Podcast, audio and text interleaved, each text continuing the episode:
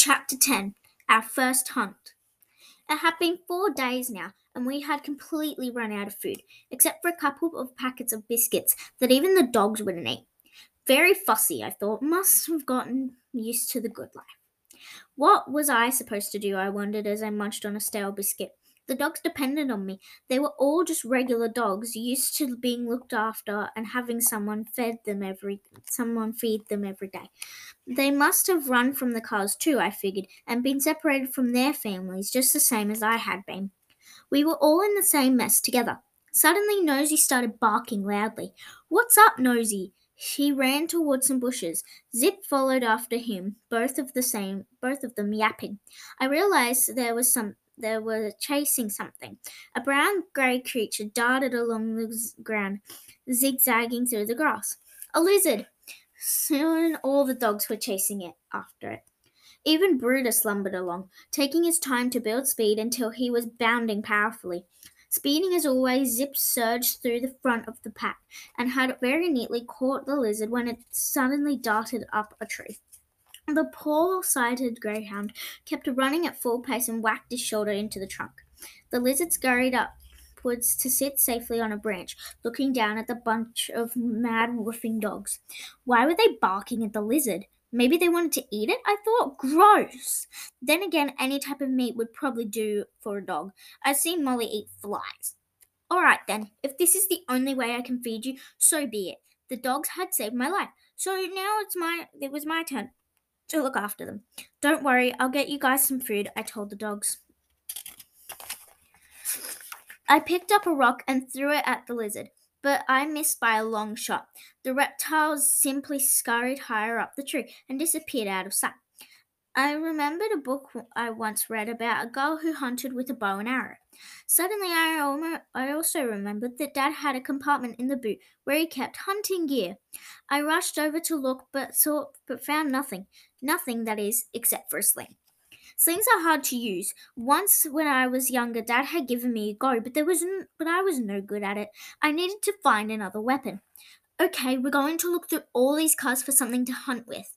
I spent a couple of hours searching through every boot, every glove box, every truck cabin once more for something resembling a weapon, but I found nothing. Nothing whatsoever. So I went back to the sling, my father's sling. He didn't use it much, but he said it was worth keeping because you didn't because you didn't need to go to a shop to get bullets or arrows for it. All you need were a few good rocks. I I'd seen him use it plenty of times, and he was really good at it. There was a leather pouch you could put a rock in, attached to a two two lengths of cord. Once ended in a loop which went around your wrist, then the other was a flat tab that you held in your fingers. The idea is you put a rock in the pouch and then swing the sling ra- around until you are ready to let go of the tab and send the rock flying. I knew it was a tricky thing to get the hang of, but I had no choice. I picked up I picked a rock off the ground and placed it into the leather pouch. I aimed at a tree stump nearby and started swinging the sling around. When I thought the time was right, I let go of the tab. Pow! The rock shot straight down on the ground in front of me, sending a puff of dust, and barely missing Zip, who tilted his head at me quizzically. What happened? What's happening? Sorry, Zip. Wow, at least it was powerful. I picked up another rock and tried to remember how Dad used it. He would swing it around and around, uh, he would swing it around again and again until he felt sure he had lined up the shot. Pow! The rock zinged just past the tree stump. The dogs barked in, in excitement.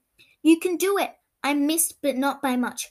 I began to hope that this powerful sling was going to get us some food with a bit of practice. I picked up a handful of rocks and tried again and again. Miss, miss, hit, miss. I moved back further and practiced some more.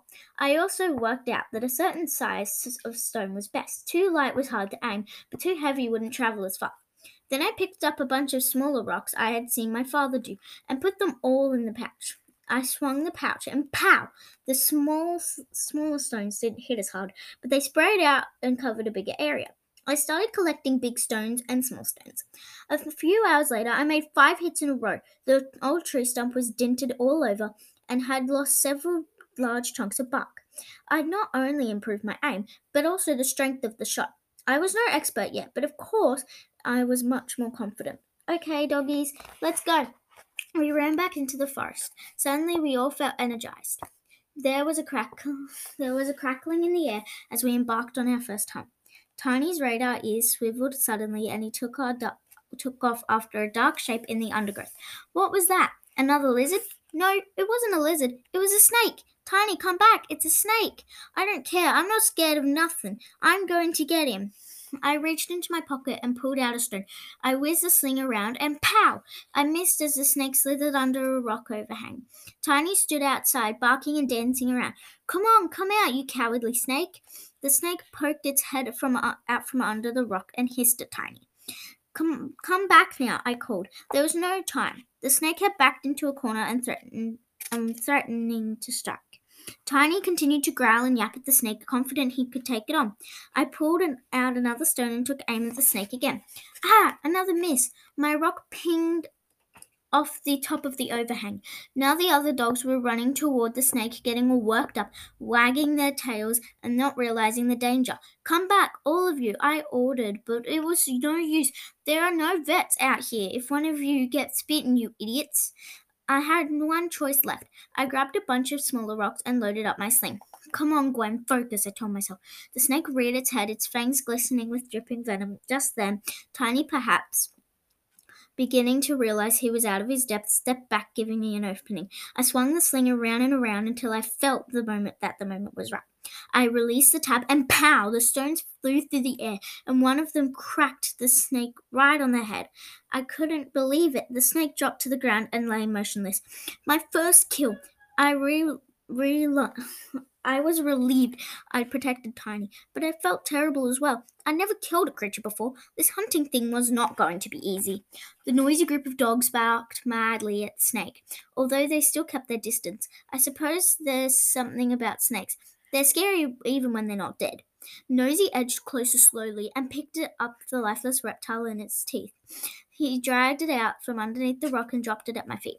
Now that it was stretched out completely, I was just surprised how big it was. Nearly five feet long and as thick as a cucumber. I grabbed it by its cold, scaly tail and dragged it back to the road.